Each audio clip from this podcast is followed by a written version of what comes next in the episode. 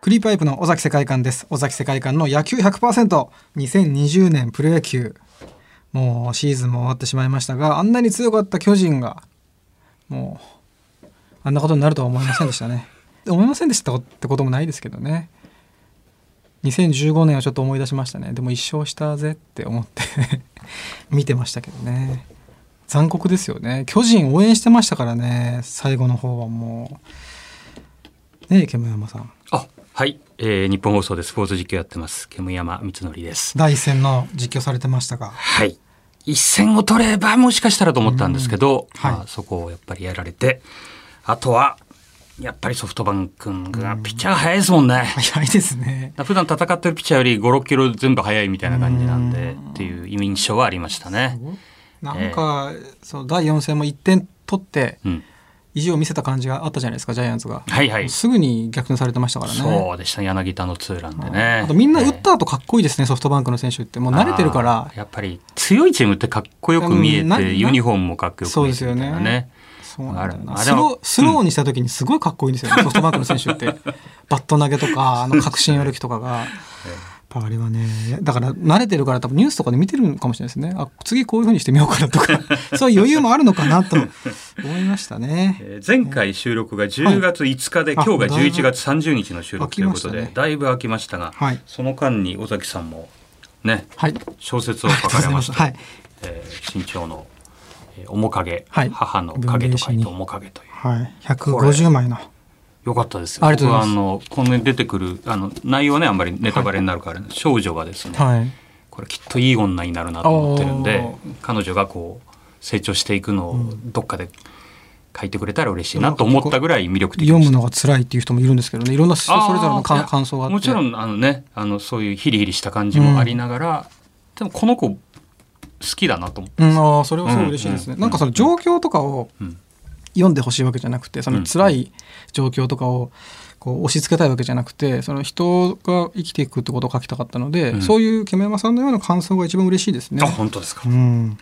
がとうございます。曲も幽霊失格モノマネなどもでも、あのどうにかなる日々というね映画も、はい、えー見に行きましありてましたありがとうございますサントラ版も買わあせりていが たとうだごきまざいします本当たずっと聞いております申し訳ないですね現在嬉しいですね。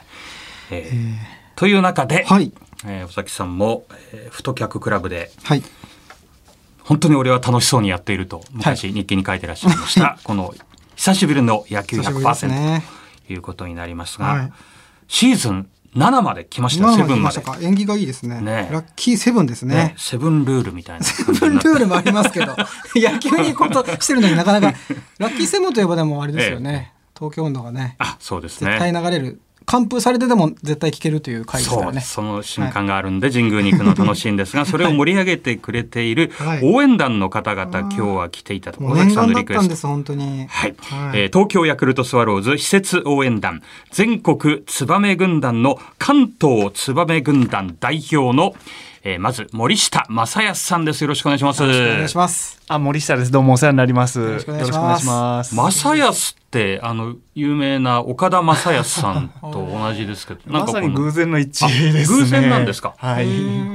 字は違うんですかそうですね。字は違うんですけども、まあでも嬉しいものですうんね。やっぱり尊敬してる方と、はい、同じあうんの下の名前というのは。岡田正康さんから代表を森下正康さんが受け継いだっていうことでよろしいんでしたっけまあ団長が亡くなられた際、まあその後まあシーズン中だったんですけれども、まあ私がまあ現場でまあリーダー的な役割をしてた面もありましたので、まあそのままあの移行するというふうな、はいはいまあ題名とかそういうふうなことではないんですけれども、まあそういうふうな流れがあったというふうなところですね。で岡田正義さんの後を継いだ森下正義さん40代なんですが、はいもう一方現場リーダーの大学生の木所大輔さんですよろしくお願いしますよろしくお願いいたしますねえ楽しみですもう肌がツヤツヤしてねやっぱ若いまだではすつねやつやしてますね でも現場リーダーってすごいですよねね現場リーダーって何するのとかいろいろ聞きたいんですが、はいその前にですね、はいやはりあのテーマからいきたいと思います、えー第1回のテーマはこちら応援団ってどうやって入るの、あー確かに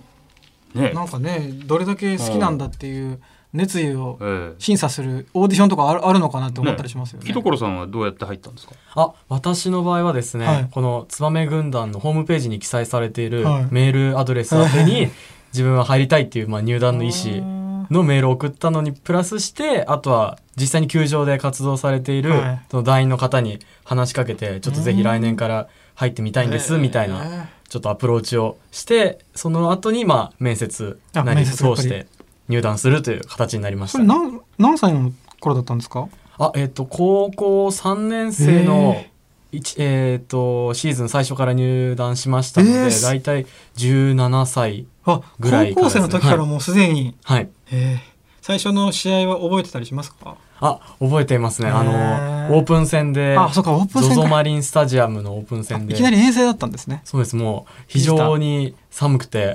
あー 風が強いし。そうですお客さんも少ないのにあー風通しはすごい良すぎては手がふるもうカチカチになりないがはいらはい。太鼓を叩かせていただいたりであー自分でもトランペット吹いたりなんてもうあ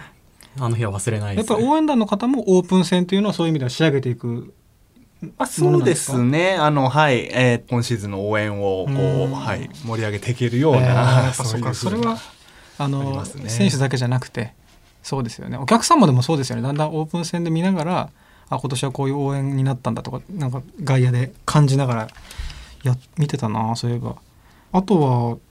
そのヤクルトスワローズを好きになったきっかけってお二人はどういう私の場合ですと、まあ、きっかけ、まあ、好きというか、もう子供心にこうヤクルトっていうのはもうすごい弱いもんなんだなっていうふうなのがあのありましたね。あの森下さんの子供の頃は特にやっぱもう万年最最下位まああの66566っていあーう頃だったなっていうような印象があります。まああのカタカナでヤクルトってことで、はいまあ飲むヤクルトでもあり、はいわかりやすくて、あのはい小学生はまあその前ですか幼稚園の頃ですかね、はいなんとなくヤクルトに関心が向いたっていうのはありましたけれども。八十年代ぐらいですか。そうですね、85年、86年あたりでしたですかね。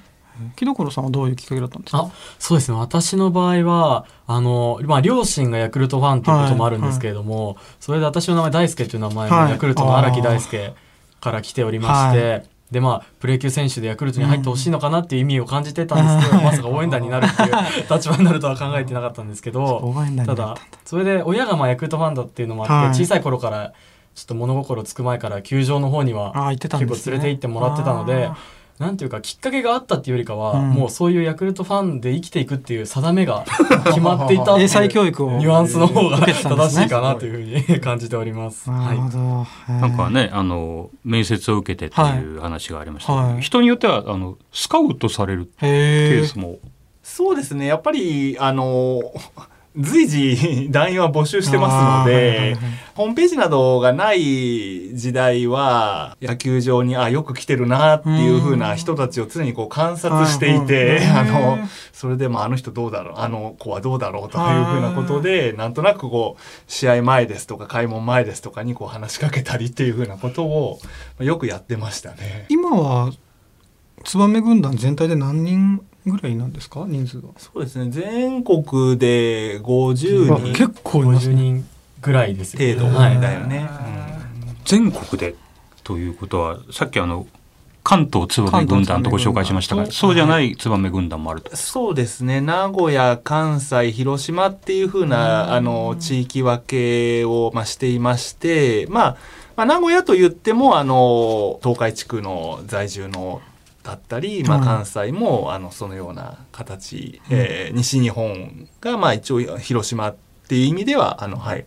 えー一つ拠点となってるっていうところですね。じゃあ交流戦で応援団がいない地域でもその近いところから行ったりするんですね遠征して行ったりそうですね基本的にはそういう部分と、まあ、あとは、まあ、関東が人数的には多いので関東の方からあの、まあ、行くというふうな場合も多いですね。へえそうかでも今から応援団に入りたいこれを聞いて入りたいと思った人はつばみ軍団ほのホームページから応募するってことですよねまずあぜひそうですねぜひそうしていただけると私たちも嬉しいですね特に今このコロナで大変な状況ですけど募集はもうしてるんですか常にあ常に一応募集はしておりますただなかなか球場であのお目にかかるっていう機会がそうですねこのご時世でなくなってしまったので、はいどうしても面接をするにしてもこはいのオンラインでああっーたりなかなか入るまで直接本人に会えないっていう環境が続くかもしれませんがぜひ興味がある方はちょっうですと考えていただけると嬉しいなというちなみに気持ち今シーズンはお二人はどれぐらい球場に行かれたんですかもう仕事があの介護の関係の仕事をしてるもんですからもうむしろはですねはいであのコロナのことでもう仕事がもう出ずっぱりであー あの、そうまあ、かほとんど行けてないのが実情ですあそうのでですかまあ、こちらの彼はあの、まあ、全そ然うでですね木戸倉さんは大学生だから大学生で、うんあとはまあいろいろコロナの関係で、そのはい球場に入れる人数の制限あもーありましたのでただこのご時世でも一応ひ大阪であったり広島の方にも一度行きまして、はで神宮の試合も1カードに1試合はあ行けるような体制を組んでいただきましたので、結局今年は30試合ぐらいあ30試は合このご時世でも応援に駆けつけていけたかなという感じですね。ちなみにその球場に入る上で応援団はもうそのまま入れるんですか球場にはチケットがなくてもあいええっとチケットはあの正規に購入する形ですね、はい応援団の方もチケットを買ってああそうですねはい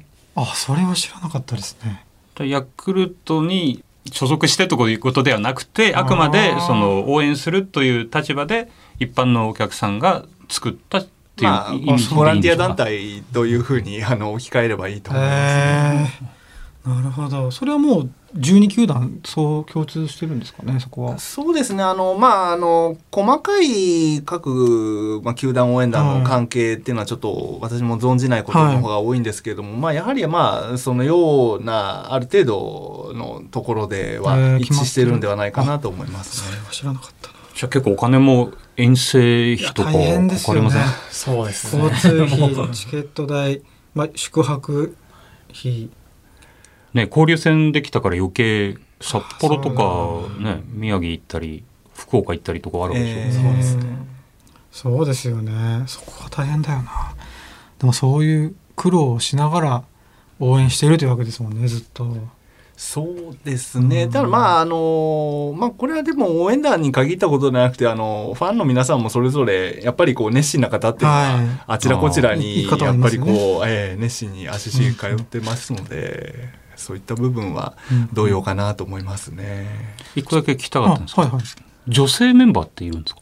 あ女性団員おりますね。はい。あのむしろあのまあ積極的にそのまあ女性の方にもあのお声かけしたりとかっていうようなこともあのまあしてはいますけれども、あのまあ今増えていたりとかそういうのもあるんですかここ最近また増えたとか大体あれですかね増えるというよりかはまあ現状維持ってあーいう感じですかね。まあ割合で8対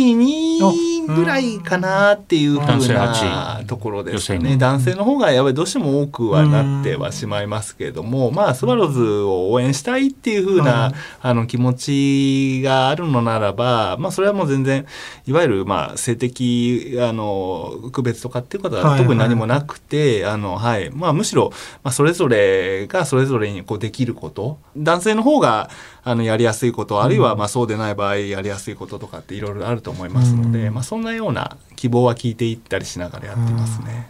木所さんは入る時はトランペットは吹けたんですかあ私は、えっと、応援団に入りたいっていうふうにはい前から思っていたので、はいその思った瞬間にもうトランペットを購入しへて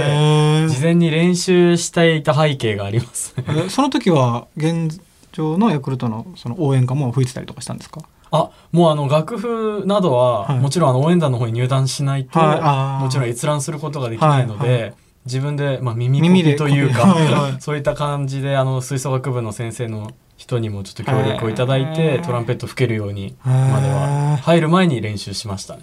でもその吹奏楽部の先生も初めてでしょうね野球の応援団に入りたいから教えてくれって言われた言ってそうですね。あの、3ヶ月ぐらいで退部しましたので、あの本当に吹けるようになったら、もうすぐ逃げたような感じで。でもねライブ会場というようなねあのお実際に球場のその試合があるってすごいですよねねねもえう楽しそういでやすすよごねいことだよなだってやっぱりその基本的に楽しいって感じなんですか楽しいですけど、まあ、緊張もしますようんね人の前に立って、まあ、大声で話すっていうのがなかなあかーそうないですし、はいはいトランペットもあの人数がいっぱいいれば、うんそれこそみんなで吹くっていう感じになりますけど、はい人数が少ない時だと自分の一本がもう、もう周りの人に全部聞こえちゃうっていうあー意識があると失敗できないっていうはいはいあれもありますし、んそういったところで結構緊張感高いなっていうふうに感じる試合も多々ありますね。まあ、今はあれコロナで今シーズンはトランペットは吹けなかったそんうだですねそうですね。はい。うんじゃあストレス溜まったでしょかなり溜まりましたね。 本当に143試合のフルであったらどうなってたかちょっとうんそうですよね心配でしたね、自分の中で も。でもやっぱりずっと吹いてないと腕もなまってきますよね実践で吹いてないとそうですね。本当にあうの、1週間単位で多分調子落ちてくると思いますのあで、もう普段から触ってないとはい意識も遠くなっちゃいますからね。ーその台の中で全員がトランペットを吹くわけではないんですかそうですねう。んあのーそれぞれに特技というふうな部分はありますけど、まあ基本的にはあのー全部のパートをあのまあトライしてみてほしいなっていうふうなところでやってる部分はありますね。森下さんも吹くまああの 受けるというかあ、まああのー若い頃はですねあはいの吹いてたんですけどはいも、まああまりにもこっちは下手なもんですから、もうちょっへとー今はちょっと若い人のあの技量にはついていけないなっていうふうな感じです。あの恐れ入りますがとん木所さんが喋ってる時に森下さんの目が本当にあの垂れ目になってね ニコニコあの慈しむように見ているような感じが伝わってきたんです応よ援のね。花形ですもんね、はいトランペットっていうとさあそろそろ第1回お時間となりましたんでまだまだ聞きたいことがありそまうすですね、えー次回もたっぷりとはいよろしくお願いします。よろしくお願いしますします恐れ入りますえー、クリーパイプ尾崎世界観の野球100%エンディングのお時間ですこの当たり前のように今まで応援してたじゃないですか、まあ、日本のプロ野球が独特ですよねこういう応援があるっていうのは、はいメジャーリーグとはまた違うスタイルですよまあねま。ええ応援団があるっていうでも当たり前のように応援してたんですけど今年はそれができなくなってありがたみを感じましたね本当だからあのトランペットの音がねまた球場に戻ってきてほしい、それを願うばかりですが、そうですね。はいえーまだまだ尾崎さん応援団のことについて知りたいことがあると思いますので、はい次回もよろしくお願いしまおす願いします。えーフリーパイプ尾崎世界観と日本放送煙山光則でした